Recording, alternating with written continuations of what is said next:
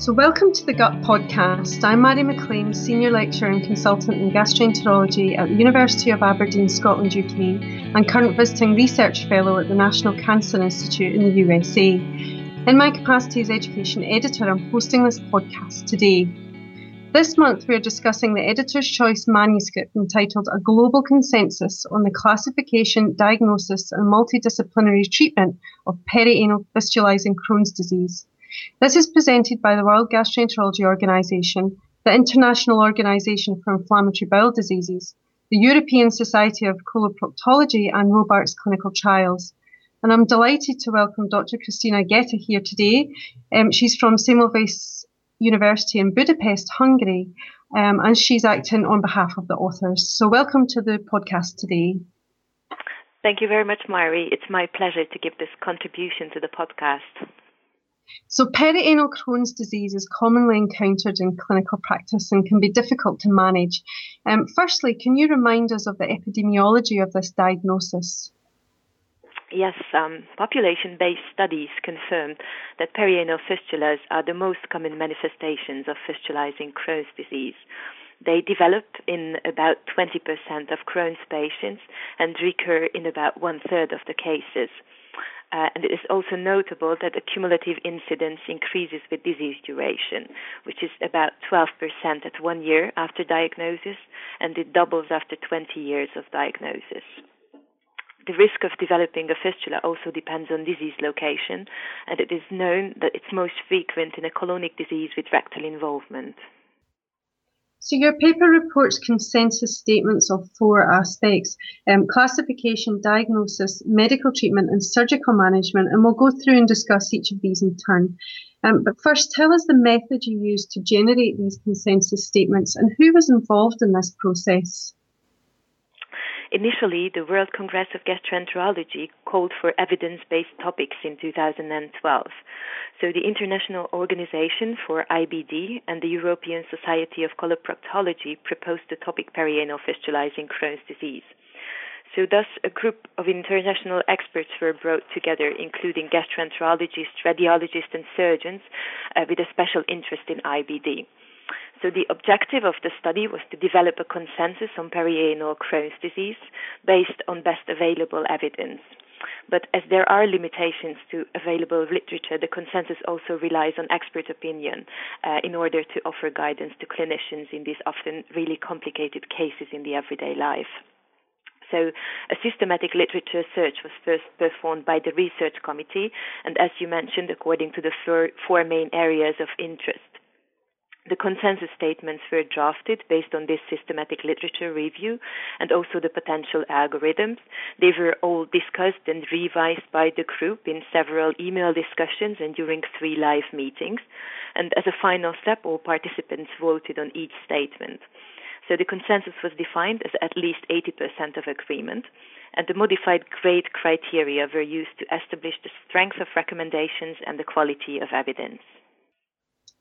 So moving on to the paper, tell us about the consensus on the classification of perianal Crohn's disease and how this may impact patient management.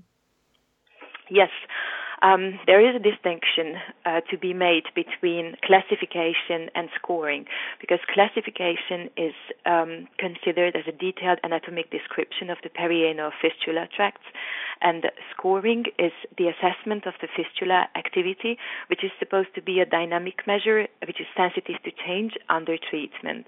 And actually, both of these components, so both classification and scoring, uh, are necessary to design an optimal therapeutic strategy. So when we talk about classification, the first important component is the fistula anatomy, um, which is described best according to the modified Parkes classification, um, which describes the course of the fistula tracts in relation to the external anal sphincter. Um, this is an important landmark as well as whether the fistula is running high or low, and this is decided whether the fistulas um, run through the lower one third of the external uh, anal sphincter or uh, in the upper two thirds of the external anal sphincter. So this is the first component. The second one is that the rectum and the anal canal should be evaluated for the presence of ulcerations uh, and or strictures And the third component is the perianal abscesses, which is also essential to prevent further septic complications in these patients.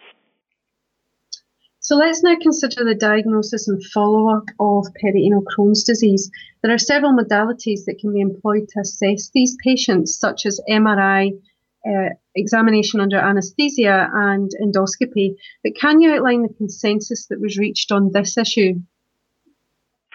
The consensus is that a combination of diagnostic modalities is recommended in the diagnosis, namely endoscopy and MRI or EUS, and examination under anesthesia. Uh, endoscopy, as I said previously, is important because proctitis is associated with a problematic wound healing. Uh, therefore, it contraindicates definitive surgical procedures and is usually an indication for aggressive medical therapy. Um, when we compare the accuracy of diagnostic modalities of EUS, EUA, and MRI, they are all excellent, performing around 90%. However, when we use the combination of modalities, namely EUA with MRI or EUS, it increases accuracy to 100%. Why we really stick to EUA is that it allows immediate therapeutic intervention as well, such as abscess drainage or seton placement. And whether we choose MRI or EUS, it really depends on availability and expertise. There are certain factors where EUS performs better, um, such as it recognizes the internal openings with a higher sensitivity. Um, however, MRI is better in diagnosing complex fistulas and high tracts. So the next part of the paper describes the consensus regarding the management of perianal Crohn's disease. Um, so firstly, considering medical management, what's the consensus on the use of steroids, aminosalicylates and antibiotics? Aminosalicylates have no clinical effect on perianal Crohn's disease. And with regard to steroids, uh, worsening of discharge and increased need for surgery has been previously described. However, when we are talking about antibiotics, their role is a little bit more complex. The early studies reported that the, there is an early fistula improvement after approximately six to eight weeks of antibiotic therapy with metronidazole or ciprofloxacin. However, they noted uh, a frequent relapse upon the discontinuation of antibiotic therapy. Uh, then a little bit later, one randomized controlled trial showed uh, no difference between ciprofloxacin, metronidazole, and placebo for fistula closure. However, it was an underpowered study with short-term follow-up. Um, two double-blind randomized controlled trials assessed the efficacy of ciprofloxacin combined with anti-TNF therapy, and the result was that an early response rate showed Uh, extensive benefits from the combination therapy, namely ciprofloxacin plus infliximab, resulted in approximately 70% of uh, fistula response in the patients versus 39% with infliximab alone. And a similar uh, difference was seen when patients were, patients were treated in another randomized control study with ciprofloxacin and adalimumab. However, after discontinuation of the ciprofloxacin, the difference between the two groups completely diminished. Overall, these results support that the efficacy of antibiotics in reducing fistula closure is there, but not in fistula healing, and therefore they are only recommended as adjunctive therapies in perianal Crohn's. Is there any evidence for the use of thiopurines or other immunosuppressants for the treatment of perianal Crohn's disease? This is an interesting question because, with regard to thiopurines, there is no prospective controlled trial uh, with fistula outcome as the primary endpoint. So the available results are derived from a subgroup analysis of a randomized double-blind study where 31% of patients treated with 6-MP experienced complete fistula closure compared to 6% of the placebo-treated patients. Um, however, a recent meta analysis excluded the above t- study for methodological reasons, and it did not show any efficacy of azathioprine for improving or closing fistulas uh, in perianal fistulizing Crohn's disease. There are basically no clinically relevant trial data with regard to the use of methotrexate in PCD. Tacrolimus uh, proved to be efficacious uh, in a single short-term placebo-controlled trial, including 46 patients with actively draining fistulas. They received oral tacrolimus or placebo, and the um, uh, closure of at least 50% of the fistulas was maintained for at least four weeks in 43% of the patients, compared to 8% in the placebo-treated group. However, the complete closure of all fistulas was not more common in the tacrolimus group. Um, there was also a concern for nephrotoxicity and side effects. Topical tacrolimus uh, showed no significant benefit in another randomized controlled trial. With regard to cyclosporin, there are only observational and retrospective cohorts on the efficacy, which shows that clinical improvement is rapid, but relapse rates were quite high, and there were frequent related adverse events to the use of cyclosporins. When we consider the combo use of immunosuppressive treatment and anti-TNFs, data remained somewhat conflicting because the subgroup analysis of the ACCENT-2 trial found that concomitant immunosuppressants did not improve response rates to infliximab at one year. Uh, in the SONIC trial, although 12% of patients had perianal fistulas, no separate analysis was performed. And uh, in a recent study, however, it is suggested that a clear association is there between combination therapy and fistula closure. The combination therapy's success is probably due to the reducing the luminal activity in patients with proctitis. So you mentioned infliximab um, previously, but overall, what is the consensus on the role of biologic therapy for this disease? Yes. Uh, I think we have to talk about anti-TNFs uh, separately, as uh, as uh, evidence is different for these anti-TNF molecules. With regard to infliximab, there were two randomized controlled trials which uh, assessed the efficacy in fistulizing Crohn's disease. And the first placebo controlled trial, an induction regimen was used, and it induced a significant response and a complete remission compared to placebo. Uh, in the ACCENT-2 trial, uh, which further evaluated infliximab maintenance therapy for this in- indication, there was also um, a significant response seen, and the time to loss of response was also significantly longer on infliximab uh, treated patients than on placebo treated patients. With regard to adalimumab, there has not been a dedicated controlled trial for fistulizing Crohn's disease in two placebo controlled trials, namely in the classic one and in the GAIN trial, the rate of fistula improvement and remission did not differ significantly in adalimumab treated patients at week four compared to placebo. However, in the CHARM trial, which assessed the efficacy of the maintenance treatment with adalimumab among responders to the induction treatment, a subgroup analysis in patients with draining fistulas at baseline showed complete closure in 33% of adalimumab treated patients versus 13% of placebo treated patients. And also, an open label extension of this trial showed sustained healing in 90% of patients uh, on adalimumab treatment upon two years of follow up. With regard to certolizumab pegol, a subgroup analysis of PRECISE-1 and 2, two large trials assessing the efficacy of certolizumab pegol for moderate to severe Crohn's disease, looked at fistula response. And at week 26, 36% of patients on certolizumab pegol had complete fistula closure compared with 17% on placebo. In contrast, no statistical difference was found in the rate of fistula response. So, in conclusion, according to a recent meta analysis which evaluated the efficacy of anti TNFs in perianal Crohn's disease, infliximab was found to have the most available evidence for the treatment. So, moving on now to surgical management, there are several options available. Can you just give us a brief overview of the consensus for this aspect of management? While surgical drainage of perianal abscesses is always recommended prior to initiating immunosuppressive medical therapy to prevent further septic complications. And a non cutting seton placement is useful to prevent recurrent abscess formation. They maintain the patency of the fistula tracts and therefore they limit the recurrent abscess formation. However, the optimal timing for their removal is not well established yet.